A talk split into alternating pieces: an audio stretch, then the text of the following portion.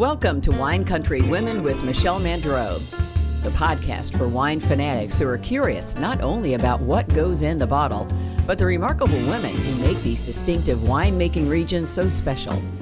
Each week, we introduce you to a prominent woman and take a peek into her life and, of course, her favorite wines. Welcome to today's Wine Country Women podcast. I'm Michelle Mandreau, and I'm talking today with Jody Morlet, who is the proprietor and general manager of Morlet Family Vineyards and the Morlet Selection. She's also a wife and mother. Jody, thank you so much for joining us today and inviting me here to the winery. It's my pleasure. It's so nice to be with you. Oh, thank you. I have just so thoroughly enjoyed getting to know you. You are just one of those extra special ladies. So I'm glad that we're sitting down and we're going to be able to share your story with our listeners. Thank you. So let's just jump in. Sure. Let's talk about, what was your first professional job? Well, when I was an undergraduate student at UCLA, I was a tour guide. I worked for the Visitor Center, and I was able to meet people from all over the world, hosting tours on campus and also a docent for different activities. And that was probably my first experience in kind of hospitality in a sense. Obviously, it had nothing to do with wine back then. It was highlighting what was significant about the university. And I had no way of knowing that decades later I would be in a similar role as far as educating people and showing them around the wine industry and specifically our winery. Did you ever dream you'd be a proprietor of a winery in the Napa Valley? No, never in my wildest dreams. When I was growing up, I was not exposed to wine at all. And it's funny because when I was 24, that's when Luke and I met, and we met in France. And I was at his home in France. It is a beautiful story. It is a beautiful story. Please, please tell it. Yeah. So we, so I met in France with Luke. It was through a relative, a mutual relative. My stepmother's family was related to Luke's family, and so I was in France for the first time in my life, and his mother, so my now mother-in-law, was pouring me champagne. And I spoke a little French, and I nicely told her that I didn't like the taste, and I thought she would stop pouring me champagne. And much to my surprise, she came back with another flute, and this went on for about an hour. And finally, I realized that she thought I had a very picky palate. And so I said to her, "Oh, I'm so very sorry. It's the alcohol I'm not used to." And she looked at me and said, "This is champagne. It's just like water. There's no alcohol in it."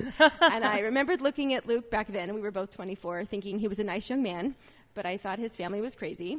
And never in a million years would I have imagined dating somebody whose whole world revolved around wine, let alone marrying a winemaker or owning a winery one day.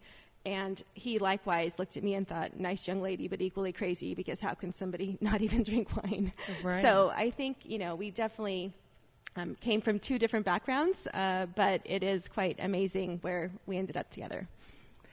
So I have to ask an interesting immediate meeting, but how did you all fall in love and land here in the Napa Valley? Yeah, no, that's a great question. So when Luke and I first met, we became friends. Email wasn't quite out yet, so I'm dating myself a bit, but we wrote letters back and forth to each other. And after about a year or so, he flew out to visit me again, and then I flew out to visit him eventually. And that's when we knew that probably one day I would have to move there or he would have to move here. So he decided to walk away from his family's champagne business in order to start a life out here in California so that he could be with me. And way back then, he was hired to be the winemaker at Newton Vineyard up on Spring Mountain. John Konksgard was leaving at that time to pursue other projects, and so Luke naturally settled in St. Helena because that was where his first job was. I was still living and teaching east of Sacramento back then, but the following year we got married, and so I, of course, moved and got a job teaching in St. Helena, and so that was kind of why we landed in St. Helena to begin with, and we've had various roles over the years, but have always remained here. This has always been home. So now you have this wonderful winery. What's the most challenging part of running this business? There's a few aspects of it. I think my initial challenge was transitioning from being 20 years in education and working with children to being thrust into really the business world. And I think, you know, it is wine, it is the Napa Valley, it's very romanticized, but it also is running a business. And I think for me personally, going from working with children every day to all of a sudden working with adults in a business situation was challenging. And then the most challenging aspect probably was the legal issues, the compliance, that every single state has different laws, and keeping up on those licenses. And for the export markets, they all have different regulations, and then with the county. And so it just, the level of legal issues and compliance issues was a bit daunting and overwhelming. Fortunately, I have a really good team around me, and so they help us to keep on track in every aspect. But that really was something that I had not been exposed to at all prior to really taking over full-time as a general manager. And what do you enjoy most? It has to be working with the people that I meet. I have had the opportunity to meet people from all over the world, which has been just an amazing experience. When my husband and I bought this winery that we're in now, I knew at that moment that I was going to have to stop teaching. I knew that that was going to be my last year, and it was going to take both of us full time from that point forward. And that was hard. I cried probably every day for the last 4 months of that school year, just mourning the idea that I was no longer going to be working with children every day, because that is what brought me joy. And I really honestly thought that I was not going to be happy running a winery, because that's not what my initial passion was. It wasn't what I set out to do in my life. And I was pleasantly surprised, because every day I had the opportunity to meet these amazing people from all different professions from all over the world who would come and really appreciated my husband's talent and gift for winemaking. And just to see it impact their life has been amazing. And then beyond that, to be able to support charities throughout the country that are near and dear to our hearts, and to be able to use the wine to do that has really been the most exciting thing for us. Well, they are spectacular wines. So let's tell people, when you come to Morlet for a tasting, what can they expect? So we're by appointment only. We prioritize members of our mailing list, but when our schedule permits, we're always happy to welcome others. And we greet everybody with a flute of Luke's family champagne from France. So it's Pierre Morlet Champagne. And we've been importing his family champagne since 1999. That's our way to try to stay in touch with the family and show them that we're still supporting all their efforts, even though the oldest son moved here for me. And so that's kind of how we greet guests. And then we tell them the story, our background about how we met, how we started everything. And as long as the weather permits, we give them a tour of the crush pad and just talk about how Luke handcrafts the wines. And then we sit down at the table for an actual seated tasting, which usually consists of about 6 or 7 wines. And so it's a private experience. We never combine groups. And so we recommend people reach out about a month to 3 months in advance, depending on the time of year, so that we can ensure that we're able to give the full experience to the guests who come. Perfect. Does there tend to be a crowd favorite as far as a particular varietal? I think with Luke, what's fascinating is obviously he grew up in Champagne, France, so his first love is champagne. Right. But he worked as a winemaker in Burgundy and in Bordeaux, and he was classically trained on both. And so I think he is very well known for both the Burgundy varietals in our portfolio as well as the Bordeaux varietals. So obviously it's Napa Valley. We're very well known for Napa Valley Cabernet Sauvignon and our Cabernet Franc, but I think people really do appreciate his white Bordeaux blend, his other varietals that we have long-term leases from Sonoma, because I think they appreciate his ability to craft high-end wines across various varietals. I think everybody has their favorites, depending on their personal preference or what they're eating or what the occasion is. But if you weren't a teacher and you weren't running an amazing winery here in the Napa Valley, Is there something else that you always dreamed that you would be doing one day? I probably would have loved to have been an interior designer. I'm pretty much addicted to HGTV and all things design. Of course, I could design better. No, I'm just kidding. But I love interior design. I obviously have my own style, which is very French influenced, but I just love looking through catalogs and magazines and seeing how people decorate. And so I think if somehow the hours in the day magically, were longer, that would be something I would enjoy delving into. Where do you think that comes from? My mother was funny. My mother was a middle school PE teacher for her whole career. She's retired now and a coach, but she had this architectural brain. And so she was constantly designing things. She built miniature houses. Real estate companies would contract her to build miniature models of their homes. I mean, it was, and so I think that when I was growing up, my brother and I would go to sleep and we would wake up in the morning and either the furniture in the living room was all rearranged or she had repainted the wall color. Oh my goodness. So I think part of it was just, growing up and just seeing how much she enjoyed with the little time and resources that she had, but just seeing how much she enjoyed decorating her home. And that probably rubbed off on me, although I went in a little different direction because I kind of fell in love with all things French, right. And tend to decorate in a different style. But I think that's probably where it originally came from. Okay. You were a teacher for so long, and obviously a lot of those skills translate to hosting guests. During the course of your career, was there someone that has influenced you or has mentored you along the way? Yeah, and honestly, I think if I think of the most influential people in my life, they're women, but they were actually in education. And I was very fortunate at UCLA's Graduate School of Education to be taught by Madeline Hunter.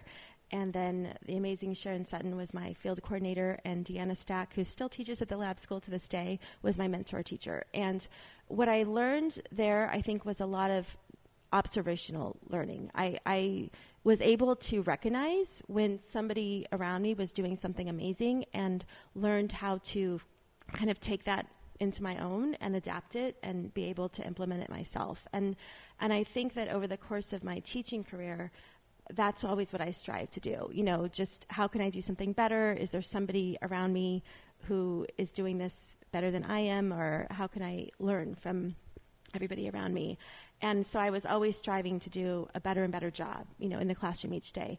And I think that is the similarity that Luke and I always had, even though he was in the wine industry from birth, really? Is that we both share the same work ethic, but at the same time, he is always striving to improve and never thinks that just because he got X number of 100 points that he's made it. He's always striving to improve upon quality or improve, see how he can do things better. And I think that's what has made us such a good team, is that over the years in the wine industry, I didn't come into this with a sales and marketing background. I didn't come into this with a wine background. I had to learn from others around me.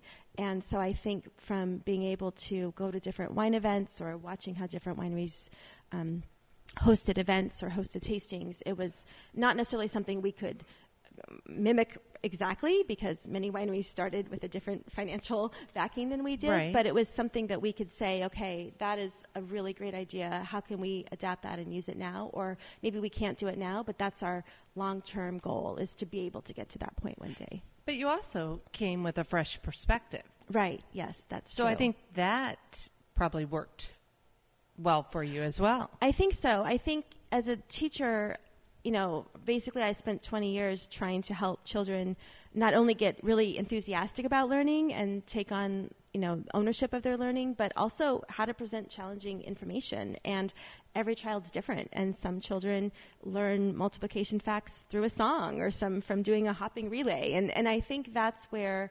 the transition for me to go into marketing kind of made sense, because I know how I would like information presented.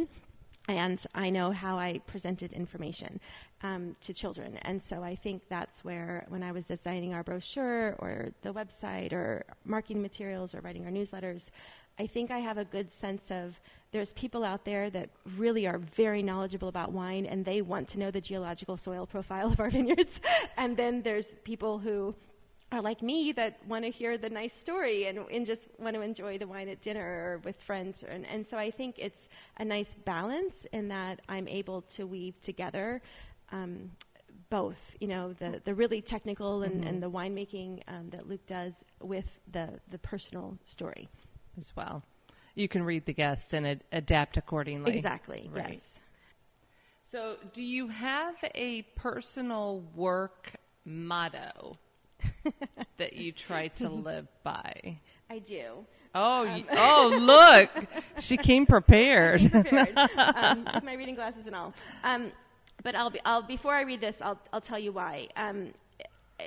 Running a winery, honestly, was not something, as I mentioned earlier, I ever thought I would do. It's also not something I ever thought I wanted to do. It wasn't this far-off dream of mine. And when I all of a sudden had to walk away from teaching, and it was a hard transition, and I would be pouring wine for guests and talking about how amazing my husband is, and I went through a period of time where I almost felt like I was losing my identity, you know, and I was a mother to these wonderful children, and I was helping run this business that was becoming more and more successful every year. But it was almost like, where did I go? You know, like what brought me joy on a daily basis is not there anymore. And so it was hard for a while to kind of adjust to redefine yourself. Exactly. And I think one thing that really helped me is actually a Bible verse. But it's Colossians 3:17, and it says, "Whatever you do in word or deed, do all in the name of the Lord Jesus, giving thanks through him to God the Father." And I think what I had to do was get to the point where I realized my identity isn't in my circumstances or what I'm doing each day. This is what I need to be doing right now. This is what's best for our family. This is what's best for our, you know, our marriage and for my husband's career. And then to be able to sit back and realize all the wonderful things that have come from having this life. And not only do I get to live in the beautiful Napa Valley and count hot air balloons in the morning as I'm driving, but just to meet the people that we have met over the years, to become friends, and in some cases to feel like family with some of them, and then to be involved in charities to the level that we can and support those efforts across the country. There's so many positive things that have come out of it that if I had remained in teaching, even though I would have had that joy of working with children, I wouldn't have experienced any of these other things that I've been able to as a result of running the winery. That's beautiful. And that's so well said. So you found yourself. Yes, again. Exactly. Want more in today's interview? Purchase Wine Country Women of Napa Valley. It's available on our website at winecountrywomen.com. Let's talk about your personal life. Okay. I think it's a good place for us to begin to do that. Where did you grow up? I grew up in Sacramento, California. Yeah. So I was born and raised there. Right. My parents divorced when I was quite young. I think I was about 1.5 when they divorced. And so I did split my time. I was raised by my mother and my stepfather in Sacramento, and then I was on a plane every other weekend to San Jose to visit my father in California as well. So I was kind of grew up split between two households, but it was a really good experience for me to have to be constantly adjusting and adapting, and I became a pretty independent child early on as a result of that, and I think a lot of those skills, you know, kind of grew with me as I grew up. And then for college, I really wanted to have that experience of going away to school. And that's why I chose to go to UCLA, because I wanted to go far away from my parents. The only downside to that is, of course, when my children were old enough to go to school, it turned on me because, of course, they chose to go far away. So, okay, they stayed on the West Coast, yes, but they did. But yes, they did go away. It all came back to me. Let's accelerate the story. You and Luke moved to St. Helena. Yes. I know that he had a position at Newton, which is located in St. Helena, and that may have been a determining factor why why you moved to St. Helena, but because you could have lived anywhere in the valley. Right, exactly. Yeah. Why did you choose to move to St. Helena? I think, we what was it about the town? Yeah, when we just got married, we loved the town. Luke grew up in a very small town in Champagne, and he really wanted rural. He wanted to live on a property in the middle of nowhere, and I was not going to have that. So St. Helena initially was a really good compromise. He felt like he was getting that small town feel surrounded by vineyards, and I felt like I'm still in a town. And so I think initially we both felt comfortable. But as we had children, as we, our children were getting older, it ended up just being a wonderful place to raise a family, and just the tight-knit community and all the activities that we were involved in when our children were younger. And so it just always felt like a place we wanted to stay. And of course, his career took different paths, and I eventually stopped teaching. But we never felt like we wanted to leave St. Helena, no matter where we were in our careers or in the growth of our business. It was just the perfect place. Exactly, yes. You said that your hidden passion, more or less, is interior design, and you have some French flair, which... shouldn't be really a big surprise considering you're married to a Frenchman, and you have that influence on you. If we took a step inside your home, what would we see? Describe it to us. Yes, you would see a lot of French paintings. There's probably no surprise there. I like Paris, old Paris street scenes, and so we do have a lot of paintings that reflect old Paris street scenes. I have some porcelain dolls that are all French reproductions. Which are around. So it's, in that sense, it's pretty French influenced as far as like French lace and different things. But what people probably don't know is I have quite an extensive music box collection. Oh, fascinating. When I was 9 years old, one of my aunts bought me a little wooden music box that had Nadia Comaneci on a balance beam, and it spun around and played Nadia's theme. And I was hooked. And from that point on, every birthday, every Christmas, at least one relative, if not more, would buy me a music box. And so over the years, until I was probably in my early 20s, I was just getting music boxes. And if I traveled somewhere and saw one, I would get one.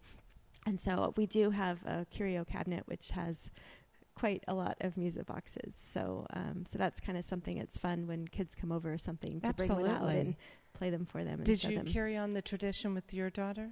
I tried to start when they were younger. So if we went to Disneyland, I bought them each a little music box. But that's not something that they, So they each have a few that I've bought for them over the years that are in that cabinet. But getting back to your home, like what is the color scheme or what else does the interior reflect? In general, if I'm not talking about my home office, if I'm talking about everything else, it's pretty much, if you picture a French tapestry, it's kind of those colors. So it's nothing too bright. When I was a teacher, it was very different. My classroom was primary colors and color coded and, these bright, vibrant classrooms. And my home is not like that at all. It's much more muted tones. But I have a lot of mauves and different shades of green and, that are kind of in pillows, tapestry pillows or in the artwork. So I kind of like to bring the color out in those ways. My home office is a little different. I painted the walls mauve. Oh, wow. And I did it for two reasons. One is I wanted it to be perfectly clear this was my office and nobody else's. And my husband would not try to barge into my office. Aren't you in our book? Isn't there a picture of you? There is a picture in the office. So if people look closely, they will see two things. They'll see the pink walls, but they'll also see on my desk is a lamp. And when my step grandmother was alive, she was a teacher. No surprise there, but she also did stained glass. She was very, very skilled. And she, when each of her grandchildren would get married or celebrate some type of milestone, she would make a lamp for them. And when I was getting married to Luke, she asked me what color I wanted my lamp to be. And I said cream because I thought that would be a neutral color. And I had no idea what eventually our house would be and how we would decorate it or anything. So I thought that would be a good neutral. And somehow she misunderstood me and thought I said green. So if you look at the lamp, the lamp is bright fuchsia petals with bright green leaves. It's a beautiful lamp, but it's not the neutral that I had envisioned way back 20-something years ago when I had asked her for that. And so when we've moved into the home that we're in now, and I was finally able to have a real, true, dedicated home office just for myself, I thought, I am going to highlight that lamp, and I'm going to paint the walls to match that lamp so that the lamp really felt like it had a proper room and a proper home. Yes. So that is the inspiration for the color. Perfect.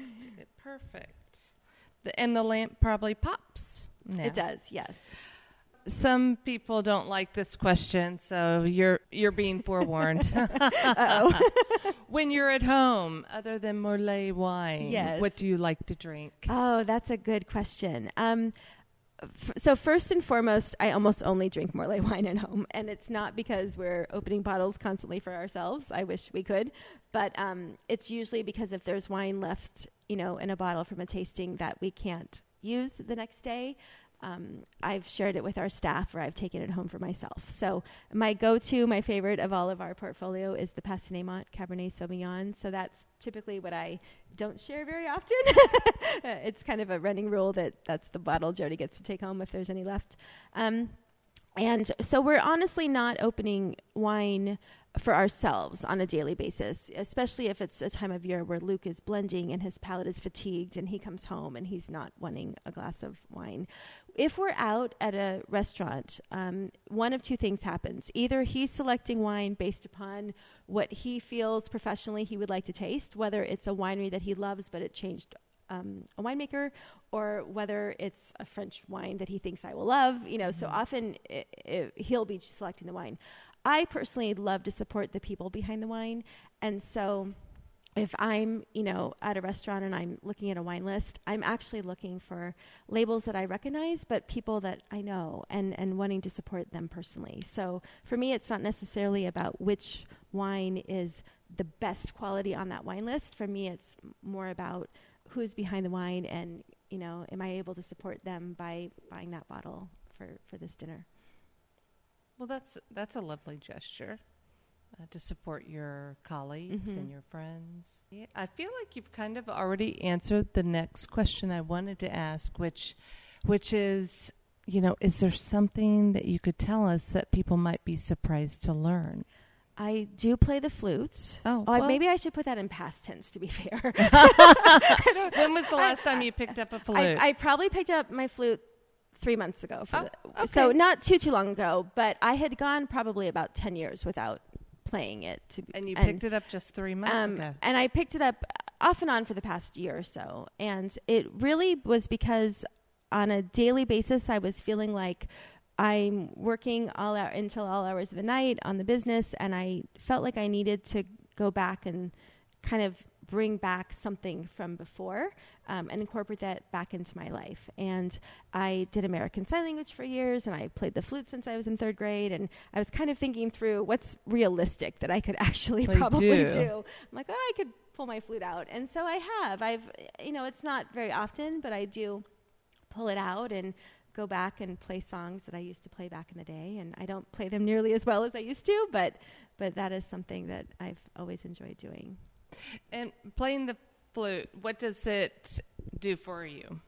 I think I enjoy as a younger person, right, it was hours of practice, and I just that discipline of if you really put your mind to something and you really want to work hard, you can accomplish a lot. And I was never the first chair flutes. I think my highest was ever third.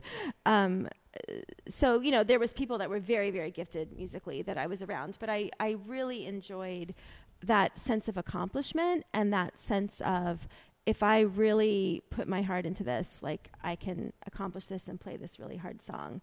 And when I was in college, I played for weddings. I had a friend that played the clarinet, and we would often play for weddings. And so it was just a neat aspect to have to our life. I'm not a musician. I can't improvise. You know, I know enough about music to know that I'm not one of those people.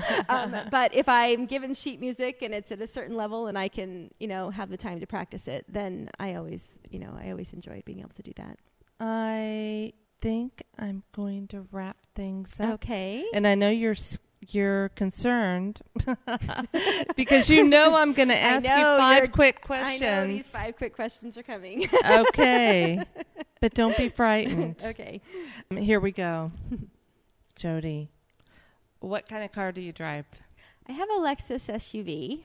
I need an SUV because I'm either taking wine around or taking children and their supplies around.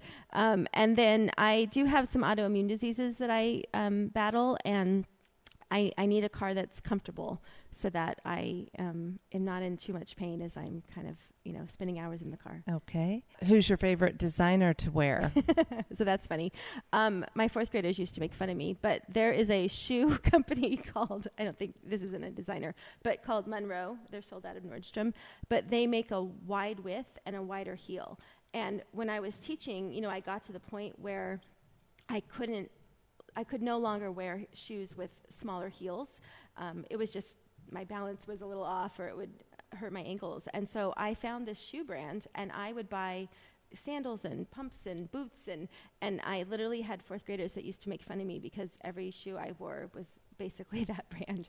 But now in the wine industry, you know, if we're at an event pouring our wines, we're standing for a good 3 to 4 hours at least, right, at a time. And so they're still my go-to shoe because they're comfortable. And the name of them? I think it's Monroe. Monroe. And I know you can get them through Nordstrom's. Okay. And they're not going to be the fanciest, most designer, but they are comfortable. They look good and they're comfortable. So at this point in my life, I'm going for comfort. Perfect. Okay. Question number 3. Where was the last spot that you vacationed?